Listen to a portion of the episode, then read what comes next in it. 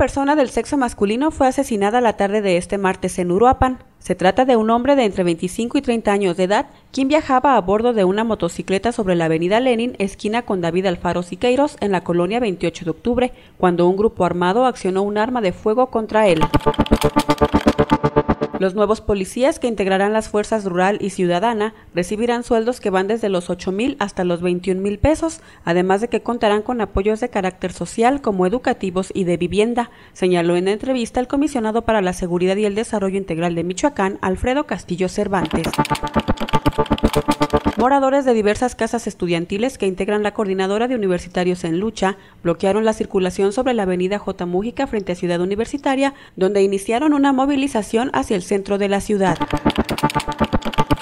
Solo 1.8 de cada 10 personas en edad de trabajar en Michoacán tienen empleo, en tanto que solo el 6.5% de ellos laboran para la administración pública estatal, lo que lo convierte en el segundo estado con menor tasa de trabajadores en el gobierno.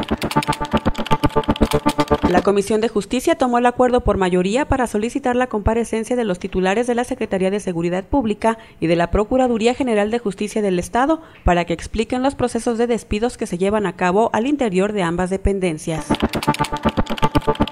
El titular del Consejo Estatal de Seguridad Pública, Bernardo Treyes Duarte, especificó que con el mando unificado se prevé que haya presencia de la fuerza rural en los 113 municipios de Michoacán, en donde la ciudadanía confía en sus policías, ya que también se prevé poner en marcha la fuerza ciudadana. El secretario del Consejo Estatal de Seguridad Pública, Bernardo Treyes Duarte, adelantó que serán dados de baja 418 elementos que no pasaron exámenes de control y confianza de los municipios de Apatzingán y Uruapan que fueron capacitados en Tlaxcala. La sección 18 de la Coordinadora Nacional de Trabajadores de la Educación anunció en voz de su dirigente Juan José Ortega Madrigal la posibilidad de iniciar a partir del 23 de junio el paro indefinido de labores en el nivel básico, cuya fecha se someterá a consideración de las bases y dependerá de la respuesta del gobierno federal a su pliego de demandas. Lo único que le puedo decir al gobernador de Michoacán es que se serene, se tranquilice y se tome la pastilla. Michoacán lo necesita sobrio, expresó Miguel Ángel Chávez Zavala, presidente estatal del Partido Acción Nacional.